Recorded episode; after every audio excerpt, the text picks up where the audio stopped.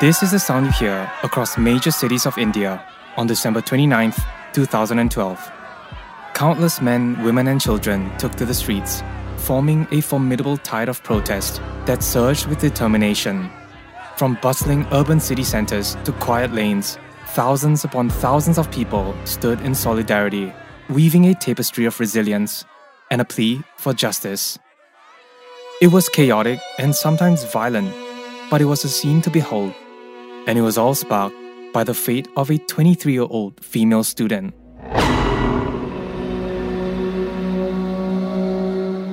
On the 16th of December 2012, 23 year old Jyoti Singh and her friend Awindra Pandey were returning home after watching a movie. But they wouldn't know that the journey home would evolve into a chilling narrative that would grip the nation's conscience. After they boarded an off duty charter bus to head home, the vehicle had suddenly veered off its planned course, and the doors had shut completely. A Awindra's attempt to address the situation erupted into chaos, with an iron rod striking him down to the ground. Jyoti was now isolated, surrounded by five men, trapped in a harrowing predicament. Then, within the next few hours, one of India's most heinous crimes would unfold. You're listening to Heinous, an Asian true crime podcast brought to you by MediaCorp and produced by One Up Media. This episode contains scenes of graphic imagery and violence. Listener discretion is advised.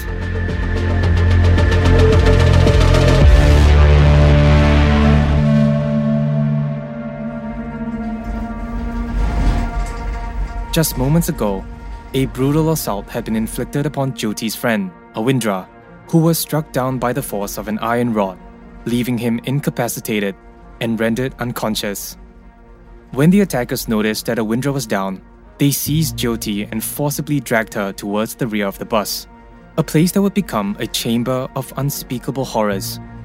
Her ordeal was both harrowing and vile. Records reveal that the men had kept Jyoti at the back of the bus for more than an hour, and during this agonizing period, they orchestrated a series of nightmarish acts, repeatedly engaging in gang rape and subjecting her to degrading abuse. However, the extent of their malevolence didn't stop there. It was almost a calculated cruelty because they even took turns amongst themselves behind the wheel of the bus, allowing others a chance to rape her. As the bus rumbled along the darkened streets of Delhi, her cries of anguish seemed to blend with the engine's hum. But even amidst the harrowing nightmare, Jyoti valiantly resisted. Summoning every ounce of her strength, she unleashed a torrent of screams and launched desperate kicks at her assailants. She also resorted to biting her attackers, and accounts suggest that the bite marks she left on the men persisted for days. Her actions here were heartbreaking, as it reflects her resolute will to survive and break free from the horror. Yet, despite her courageous efforts, the odds were overwhelmingly against her. It was six against one. These odds left her at a profound disadvantage, and her attempts to fend them off didn't work. In the midst of the chaotic struggle, the frustration emanating from Jyoti's unyielding resolve seemed to push one of the men to a breaking point. He grabbed the iron rod and, with chilling intent, locked his gaze onto Jyoti's vulnerable eyes. Then, he forcefully thrust the iron rod into her intimate region, only to wrench it out with equal brutality. This act had inflicted grievous damage, resulting in the tearing and separation of her intestines, which were now left suspended outside her private area. As the bus continued to circle around the streets of Delhi, the world outside remained oblivious to the nightmare on board. After all, the inconceivable nature of these inhumane actions would have gone beyond the imagination of most people. Who could have known that something like this was taking place out in public, in the vehicles driving right beside them?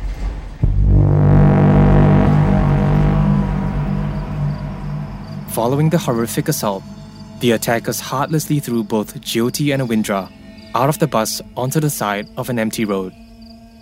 Then the bus carried on into the night, disappearing into the darkness, as if a harrowing chapter hadn't just unfolded.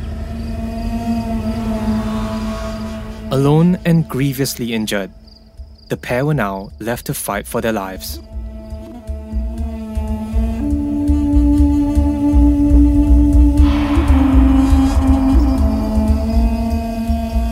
Jyoti had just endured a horrific incident of gang rape, her body subjected to a brutal violation.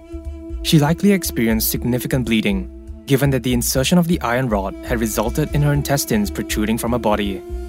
But against all odds, her spirit refused to be extinguished. Jyoti exhibited the resilience of a young woman who, in the face of unimaginable horror, was determined to survive. Then, a passerby stumbled upon the duo in a nearly lifeless state, prompting an immediate call to the police for help.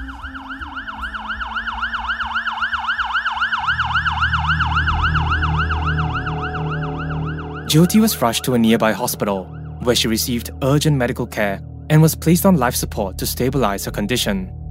Upon the initial medical examination, doctors uncovered an array of injuries scattered across her body, with a notable presence of numerous bite marks.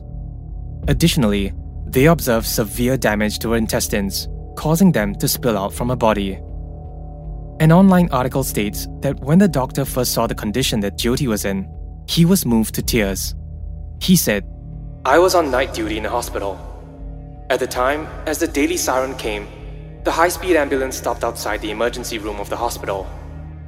I had a 23 year old girl in front of me. When I removed the torn clothes of her body and examined inside, my heart stopped.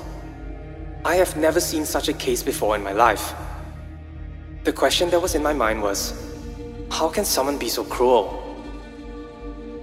Jyoti was rushed into emergency surgery to stop the bleeding. Her wounds were severe, and her bowels had been completely destroyed. In the midst of this critical moment, a flurry of activity ensued at the hospital, with numerous police vehicles and media personnel arriving on the scene. The urgency of the situation seemed to reverberate beyond the confines of the operating room as law enforcement and media presence converged on the hospital premises. What followed next was surgery after surgery for Jyoti, and by the third day of being in hospital, Jyoti had already undergone her fifth surgical procedure, during which a significant portion of her remaining intestines had to be removed. The gravity of her situation even prompted the Indian government to take action and by the fifth day of her hospitalization, a committee of medical experts was convened. Their purpose was to ensure that Jyoti received the highest level of medical care possible. But even if she had the best doctors on the planet, the challenge of saving her life seemed almost insurmountable.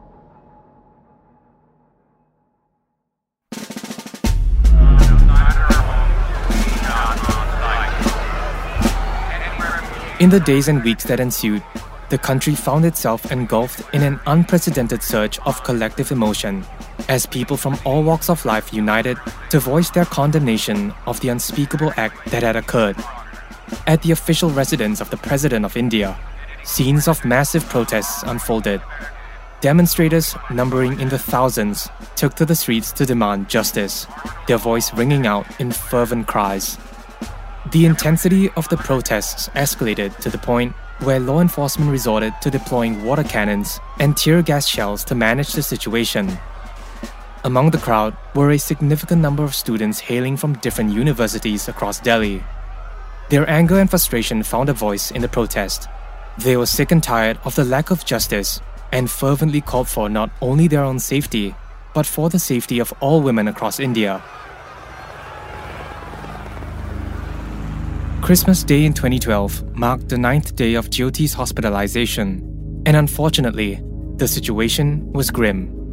She continued to be reliant on intubation and life support, and her condition was still classified as critical. Doctors reported that she was grappling with recurring high fevers, and that while the internal bleeding caused by sepsis was being managed to some extent, the overall scenario remained challenging. But despite these challenges, there was a glimmer of hope as reports emerged that she was stable, conscious, and able to communicate with meaning.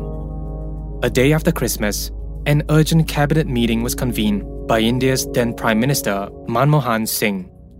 The meeting ended with a decision to transport Jyoti to Mount Elizabeth Hospital in Singapore renowned for its expertise in multi organ transplants, which was something she desperately needed. However, this decision sparked controversy, with some medical professionals criticizing it as politically motivated. Several medical experts have stated that an organ transplant for her severely damaged intestine, if at all possible, was at least several months ahead. Furthermore, transporting a patient in such a grave condition was extremely risky. Her injuries were such of a severe nature that her survival seemed nearly impossible, which led many doctors to question the rationale behind the decision. Nevertheless, Jyoti was airlifted from the hospital on December 27th and en route to Singapore. However, during the six hour flight, she experienced a cardiac arrest.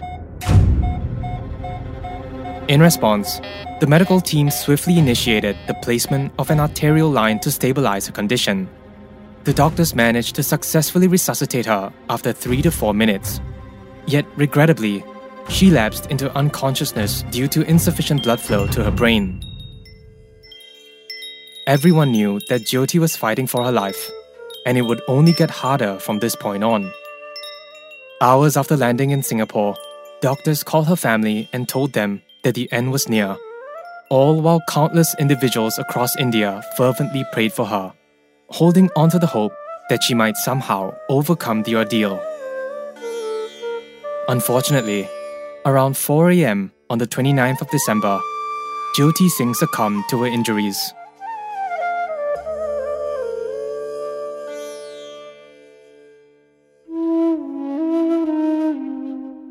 The moment Jyoti breathed her last breath marked the emergence of a new identity, Nirbhaya, or the Fearless One. As the name implies, her unwavering courage and resilience was seen throughout her agonizing ordeal, and even in her final moments. Because of Indian laws safeguarding the anonymity of rape victims, a pseudonym was employed to shield her identity. In fact, only in 2015 did the world come to know Jyoti's identity when her parents implored local authorities to disclose their daughter's real name. Her father says, Why should we hide our daughter's name? My daughter was not at fault, and by hiding crimes, we only allow more crimes to take place. Has society become safer for women after the gory incident that shook the conscience of the nation? It is the perpetrators who should hide their names. We are proud of our daughter at a rally held in December 2015 to commemorate the third anniversary of the attack, Jyoti's mother Devi became the first to publicly reveal her daughter's name, telling the crowd, I feel no shame. I say this in front of you that her name was Jyoti Singh. You all must also from now onwards call her Jyoti Singh.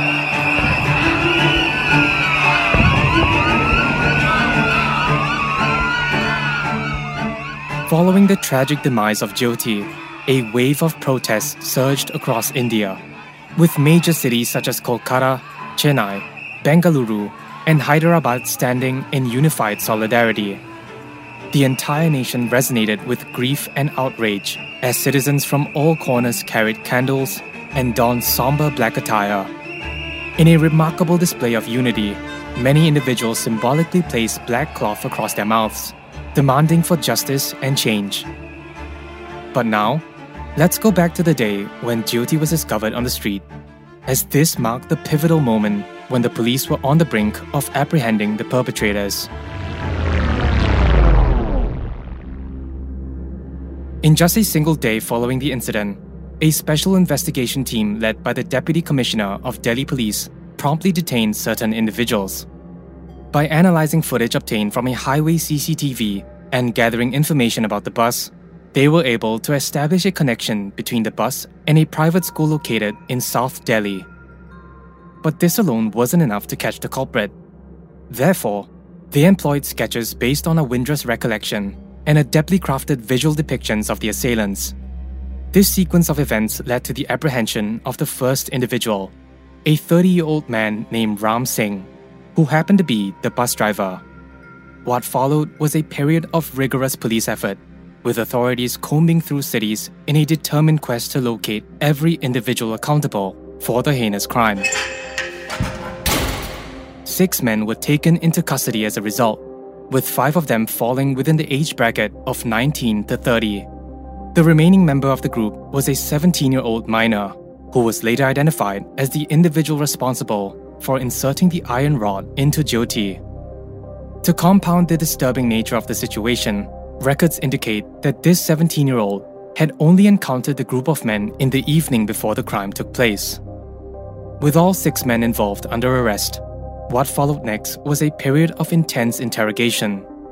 The police found themselves compelled to uncover the truth confronted not only by the weight of government pressure, but also by the relentless tide of protests demanding justice that showed no signs of abating.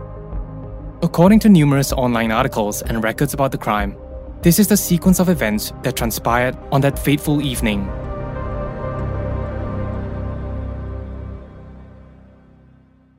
On the night of December 16th, the group of men had gathered to share food and drinks.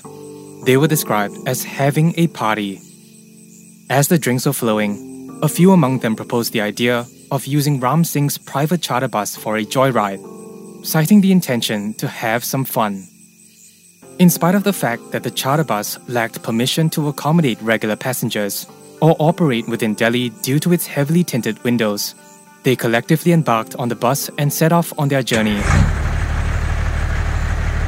A couple of hours prior to meeting Jyoti and Awindra, the group of men engaged in a robbery targeting a 35 year old carpenter named Ramadia Singh. In fact, the 17 year old minor implicated in the case had enticed him onto the bus by lying to Ramadia that they could offer him a lift. Once he got inside, he was subjected to physical assault, robbed of his mobile phone, and about $20 in cash. After the robbery, they left him stranded on a flyover and continued the joyride. Moments later, they spotted Jyoti and Awindra. On March 11, 2013, while the six men were incarcerated and on the brink of facing India's trial of the century, prison guards made a grim discovery at around 5:45 a.m. Ram Singh, the oldest among the group of men, was found hanging from a ventilator shaft in his cell, which he shared with three other inmates. Authorities remain uncertain on whether the incident was a suicide or foul play. Meanwhile, Ram's 26 year old brother, Mukesh Singh, was kept in solitary confinement for his safety due to frequent assaults from fellow inmates. On September 10, 2013, the hushed corridors of Delhi's High Court heard a somber verdict echo through the air. The four adult defendants stood in the shadow of guilt as the gavel struck the table and their fates were sealed guilty of rape, murder, and tampering with evidence. Their destinies were entwined with the weight of heinous crimes. They were all sentenced to death by hanging. As for the 17 year old juvenile who took part and was confirmed to have committed the atrocious deeds, he was not subjected to trial as an adult due to his age. Instead, he faced a separate trial in a juvenile court. He was found guilty of rape and murder under the Juvenile Justice Act and received the maximum sentence of three years imprisonment in a reform facility. He was released in December 2015, free to roam the streets again.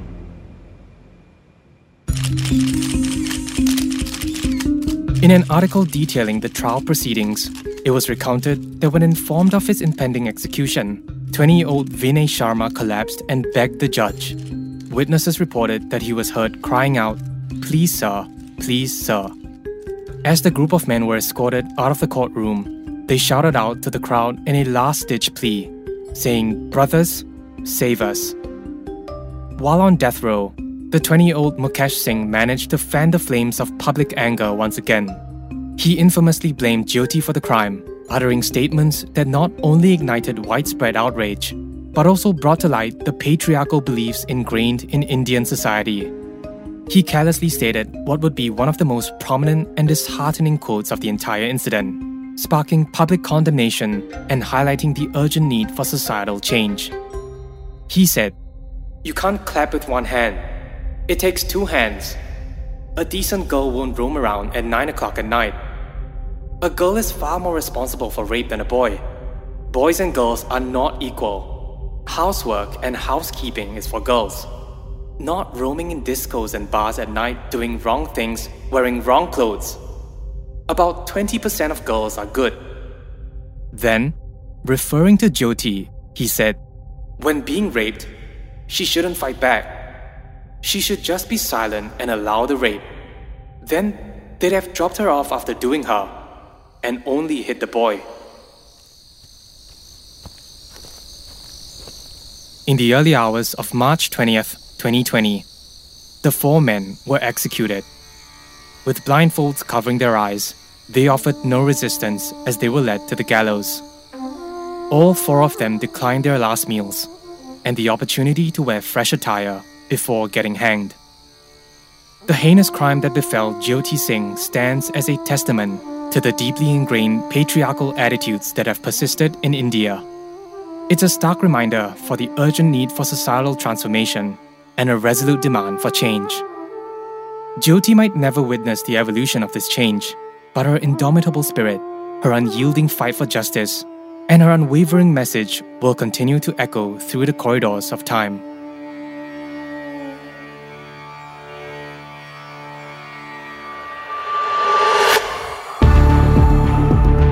Heinous, an Asian true crime podcast, is brought to you by MediaCorp and OneUp Media.